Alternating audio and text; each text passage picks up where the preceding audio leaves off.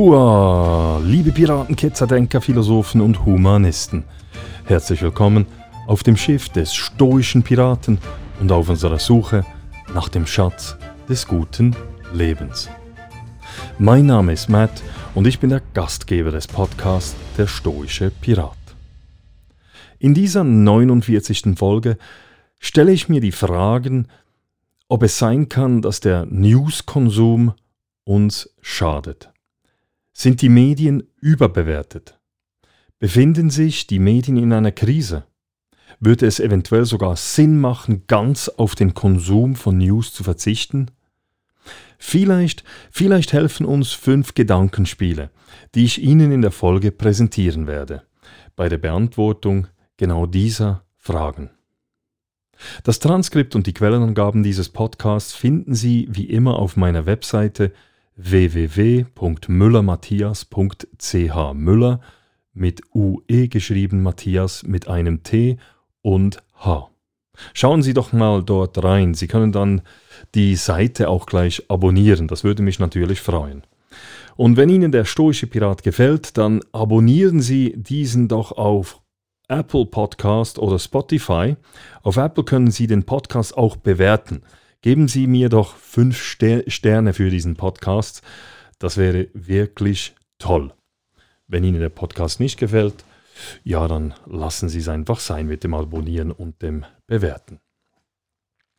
Übrigens, übrigens hat mein Kollege Guido Bellberg, der Host des bekannten Podcastes Der wilde Stoiker, mir zwei Hardcopies seines neuen Buches Der wilde Stoiker, also der Titel ist Der wilde Stoiker, äh, hat er mir gegeben, damit ich diese dann unter meinen Zuhörerinnen und Zuhörern verlosen kann.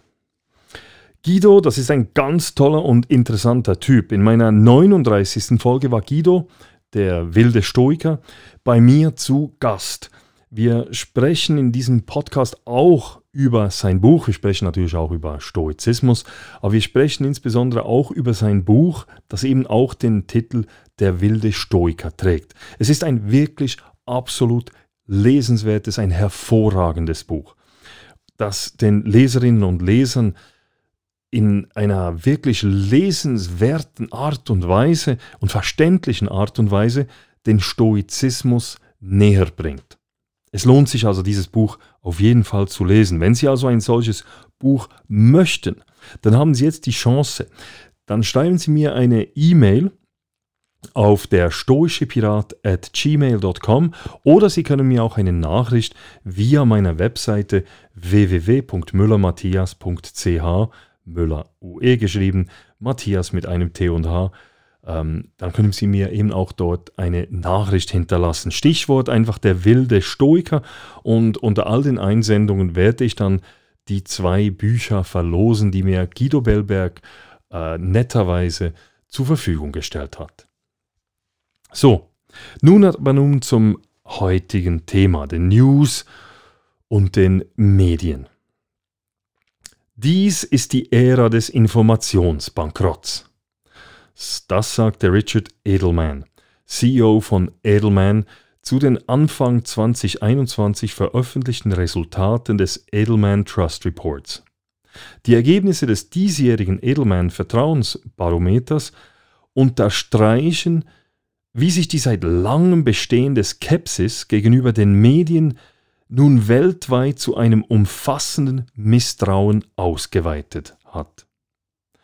Der Edelman Trust äh, Barometer ist eine alljährlich durchgeführte Erhebung zum Vertrauen der Menschen in Regierungen, Unternehmungen, NGOs und eben Medien.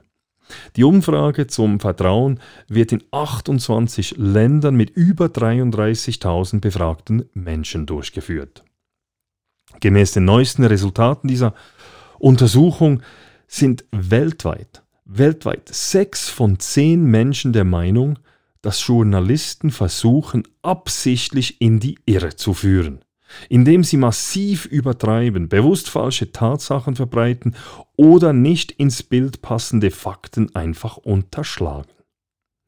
Derselbe Anteil, also sechs von zehn Menschen, ist der Meinung, dass die meisten Medienunternehmen heute primär beabsichtigen, eine bestimmte Ideologie oder eine bestimmte politische Gesinnung zu verbreiten, statt neutral und faktenorientiert zu informieren.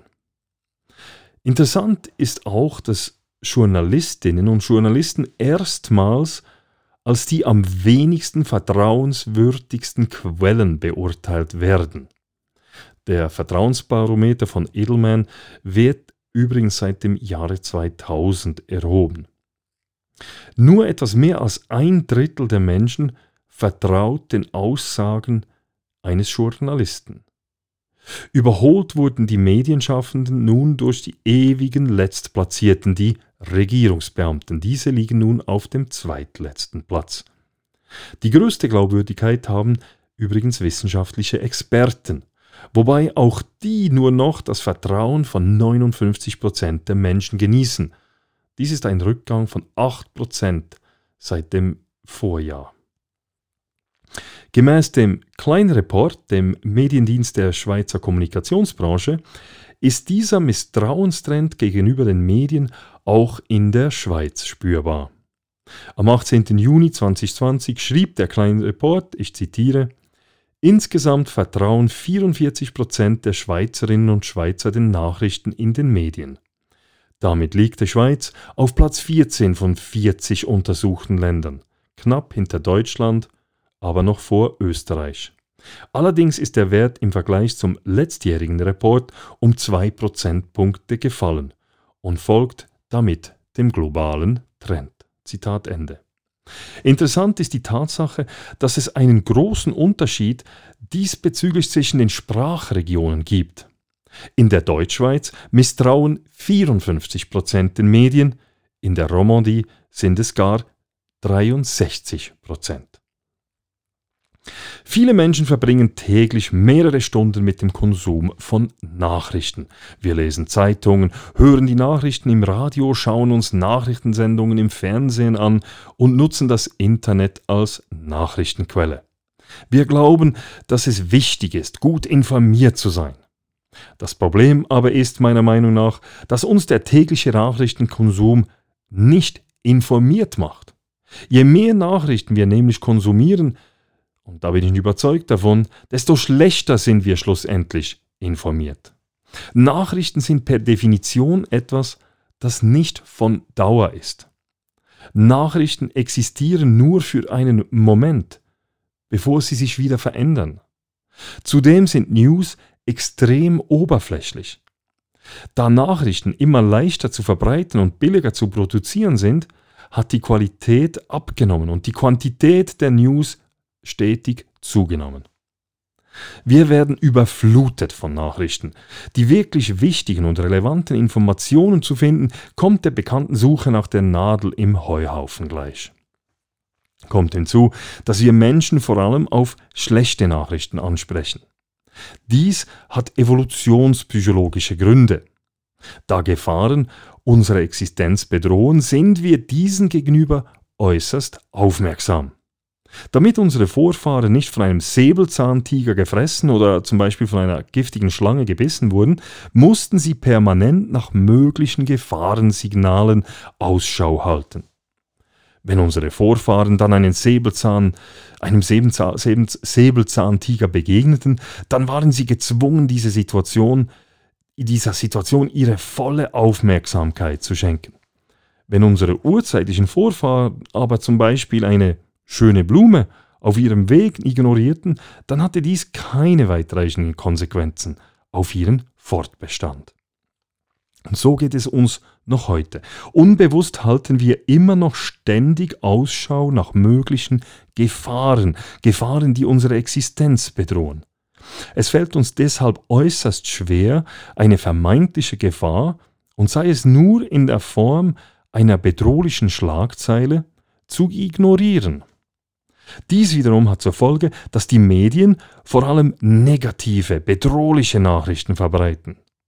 Schließlich wollen die Medien ja möglichst viele Konsumentinnen und Konsumenten und die gewinnt man einfach besser mit negativen Nachrichten als eben mit positiven. Der Konsum von schlechten Nachrichten wirkt sich dann wiederum auf unsere Psyche aus. In einer Studie aus dem Jahr 1997 in einer Studie aus dem Jahr 1997 wurden drei Gruppen gebildet. Jede Gruppe musste ein 14-minütiges Nachrichtenvideo anschauen. In einer Gruppe waren die Nachrichten positiv, in einer, neu, in einer neutral und in einer, einer anderen dann negativ. Diejenigen Versuchspersonen, welche die negativen News anschauen mussten, waren in der Folge signifikant ängstlicher, trauriger und beurteilten die Zukunft pessimistischer als die anderen beiden Gruppen. Wenn wir also den Medien nicht mehr trauen können und der Medienkonsum uns psychisch krank macht, sollten wir dann nicht konsequenterweise unseren Medien, unser Medienkonsumverhalten gänzlich überdenken? Wenn es sogar bei sogenannten Qualitätsmedien wie der New York Times, ich habe die New York Times abonniert, aber auch dort ist es kaum mehr möglich, zwischen Meinungsartikeln und neutralen Meldungen zu unterscheiden. Wenn der Medienkonsument nicht mehr in der Lage ist zu erkennen, ob es sich um eine Kolumne, eine Glosse, einen Kommentar oder eine Nachricht handelt, weil die Journalisten alles vermischen, macht es dann überhaupt noch Sinn, Nachrichten zu konsumieren? Der Schweizer Philosoph Rolf Dobelli hat diesbezüglich eine klare Meinung. Ich, er schreibt dazu auf seiner Webseite, ich zitiere, News sind für den Geist, was Zucker für den Körper ist. News sind appetitlich, leicht verdaulich und gleichzeitig höchst schädlich. Die Medien füttern uns mit kleinen Häppchen trivialer Geschichten, mit Leckerbissen, die unseren Hunger nach Wissen aber keineswegs stillen. Anders als bei Büchern und langen, gut recherchierten Artikeln stellt sich beim Newskonsum keine Sättigung ein.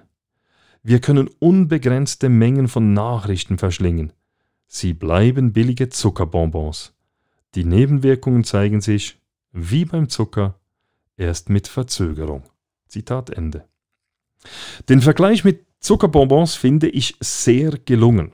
Süßigkeiten fühlen sich zwar im Moment gut an, Mittel- und langfristig hat der übermäßige Konsum aber negative Konsequenzen. Auch haben Bonbons keine Relevanz für das Überleben.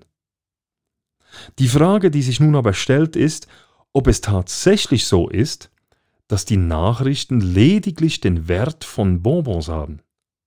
Viele Menschen sind nämlich der Ansicht, dass der Nachrichtenkonsum eine Art Bürgerpflicht sei, weil nur ein informierter Mensch seine demokratischen Rechte korrekt wahrnehmen könne.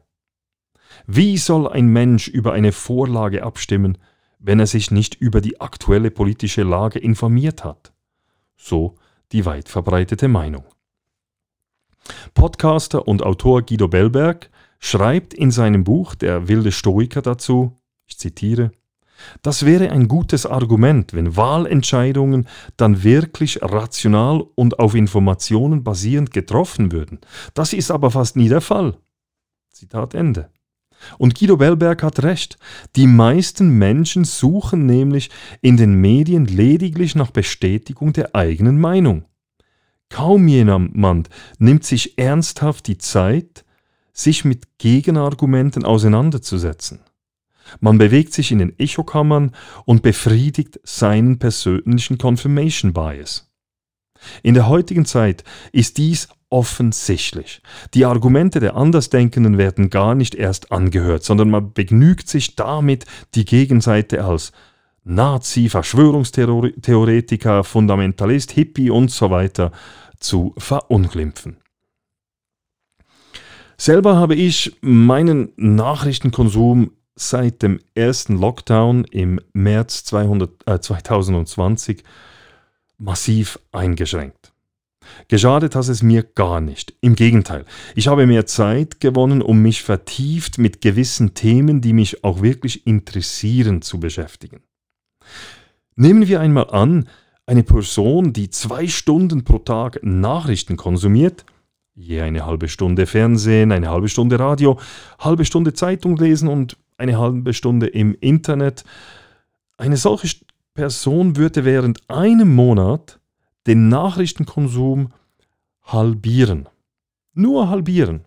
Und dafür pro Tag eine Stunde in einem Buch lesen.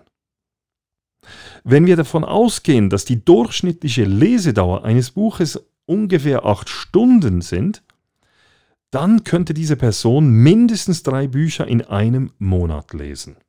Und jetzt stellen Sie sich einmal vor, was es bedeuten würde, wenn Sie drei Bücher zum gleichen Thema gelesen haben. Ja, dann wären Sie ein Experte in diesem Gebiet. Sie wüssten mehr über dieses Thema als 99 Prozent der anderen Menschen. Wie cool ist denn das?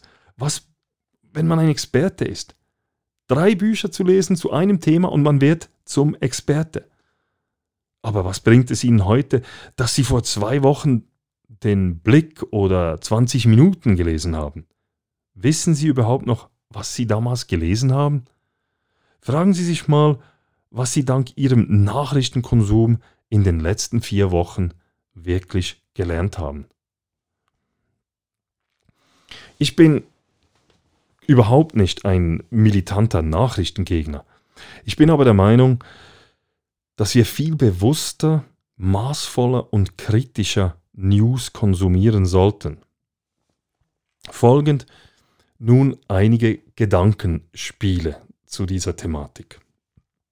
Das erste Gedankenspiel hat den Titel Lernen. Wenn Sie einen Kurs, eine Weiterbildung oder ein Studium absolvieren, dann erhalten Sie in der Regel Unterricht. Eine Lehrperson doziert Ihnen das entsprechende Thema.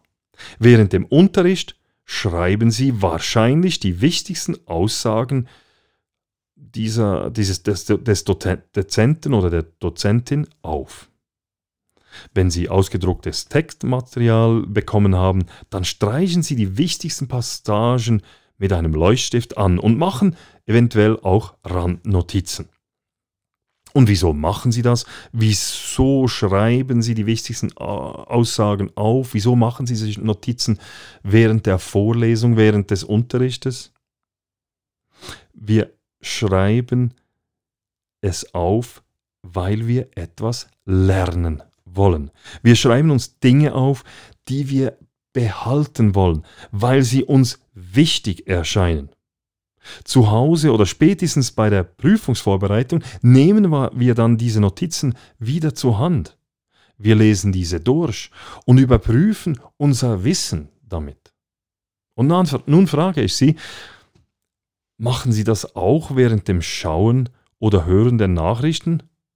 Machen Sie dann auch Notizen, wenn Sie die Nachrichten im Fernsehen schauen? Streichen Sie mit dem Leuchtstift Passagen in der Zeitung an?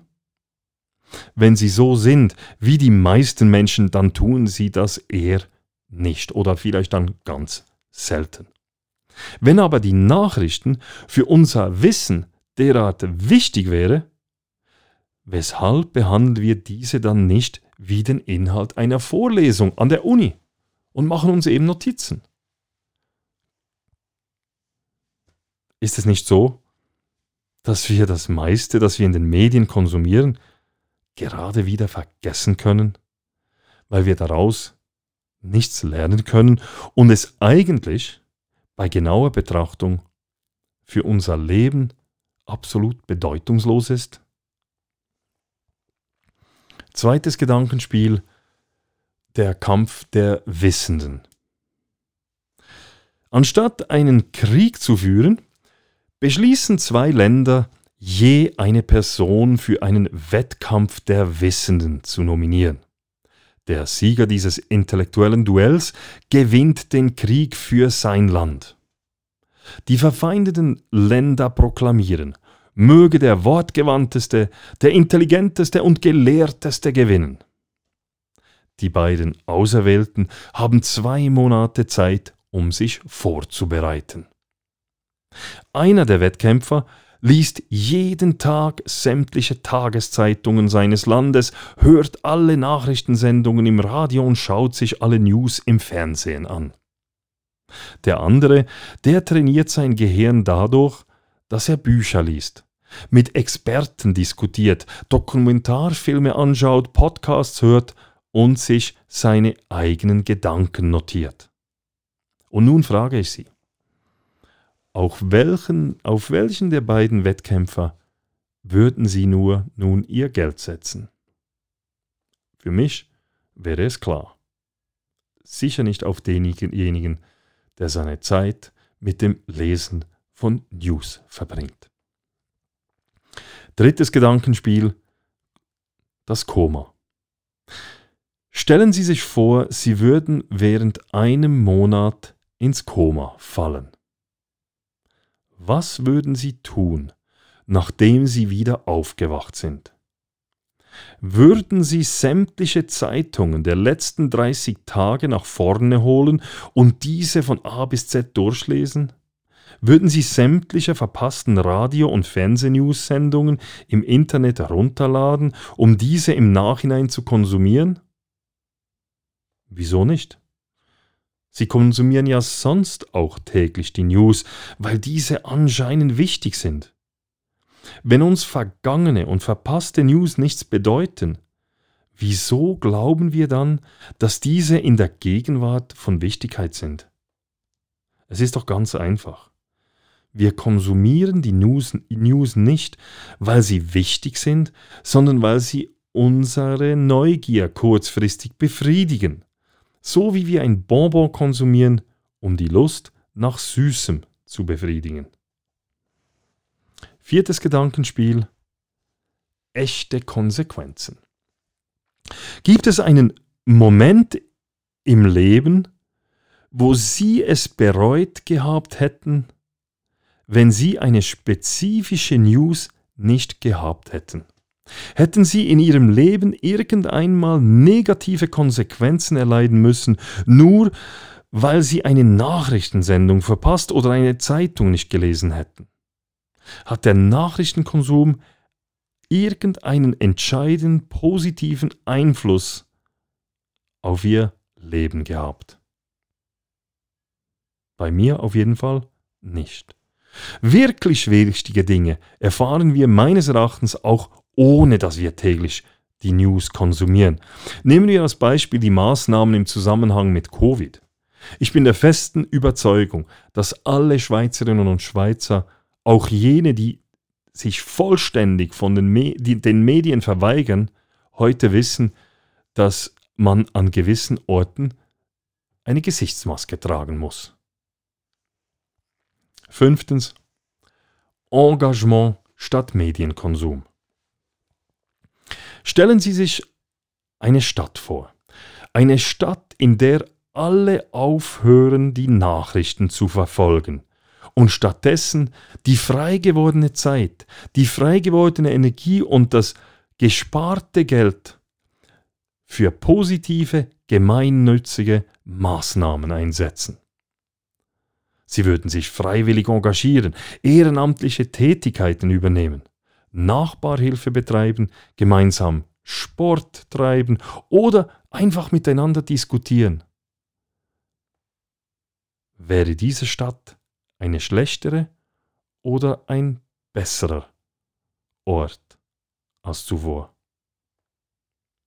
Wenn man seiner Empörung oder seinem Missmut über dumme Politikerinnen, über Wirtschaftsskandale, Ungerechtigkeiten jeglicher Art, Behördenversagen, über Umweltverschmutzung, über Rassismus und so weiter kundtut, indem man die entsprechenden Medienartikel in den sozialen Medien teilt und diese auch noch kommentiert, dann wird man selber dadurch nicht zu einem bewundernswerten Aktivisten, der die Welt besser macht. Statt die Nachrichten zu lesen, sich zu empören und seine Empörung in den Kommentarspalten und sozialen Medien Ausdruck zu verleihen, wäre es besser, wenn man tatkräftig handeln und sich engagieren würde. Ich habe den Eindruck, Eindruck, dass das Konsumieren von News uns auch eine Art gutes Gefühl gibt. Ja, wenn wir nämlich, wenn wir schlimme Nachrichten sehen und Betroffenheit spüren, fühlen wir uns als guter Mensch, weil uns das Schicksal der Opfer nicht kalt lässt. Das Spüren von Emotionen bestätigt uns, dass wir ein mitfühlender Mensch sind. Und das wirkt sich beruhigend auf unser Gewissen. Das Problem aber ist, dass das Mitfühlen rein gar nichts an der Situation der Opfer ändert oder an der Situation überhaupt. Wenn schon, dann müsste man selber in Aktion treten. Aber hier, hier hört, dann meist, das, hört es dann meistens auf. Viele Leute klagen über den Zustand der Gesellschaft und der Welt, machen aber selber keinen Effort, um diesen Zustand zu ändern. Alles, was sie tun, sind irgendwelche äh, Kundgebungen im Internet, Kommentare abgeben zu den Nachrichten und so weiter und dann fühlen sie sich gut. Aber die Welt hat sich dadurch nicht verändert. Ja, wenn Sie nicht sicher sind, ob Sie auf News verzichten können oder nicht, dann versuchen Sie es einfach einmal. Einmal für zehn Tage. Im März 2020 habe ich während vier Wochen gänzlich auf News verzichtet. In der Folge habe ich einen, dann einen viel bewussteren Umgang mit Nachrichten und eben News gewählt. Ich lese nur noch ausgewählte Medienerzeugnisse und nur noch Themen, die mich besonders interessieren. Auf Nachrichtenkonsum im Fernsehen verzichte ich komplett. Also, versuchen Sie es einmal.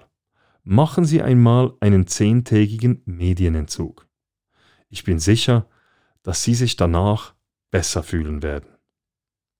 So, wenn Ihnen dieses Essay, dieser Podcast gefallen hat, dann können Sie mir via www.buymeacoffee.com slash stoicpirate einen oder mehrere Kaffees spendieren.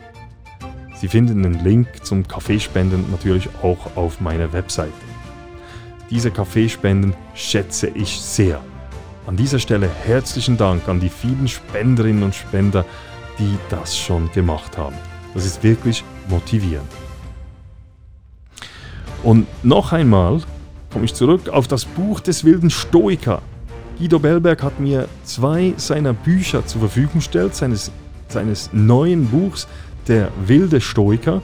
Und wenn Sie ein solches Buch des bekannten deutschen Podcasters und Journalisten Guido Bellberg gewinnen möchten, dann schreiben Sie mir eine Nachricht via meine Webpage www.müllermatthias.ch Müller mit UE geschrieben, Matthias mit einem T und H oder Sie schreiben mir einfach eine Mail an der stoischepirat at gmail.com. Stichwort der wilde Stoiker. So, das wär's. Ich wünsche Ihnen eine ganz tolle Woche und würde mich freuen, wenn Sie auch in Zukunft wieder mit an Bord des Schiffs des stoischen Piraten kommen würden. Bis bald, machen Sie es gut.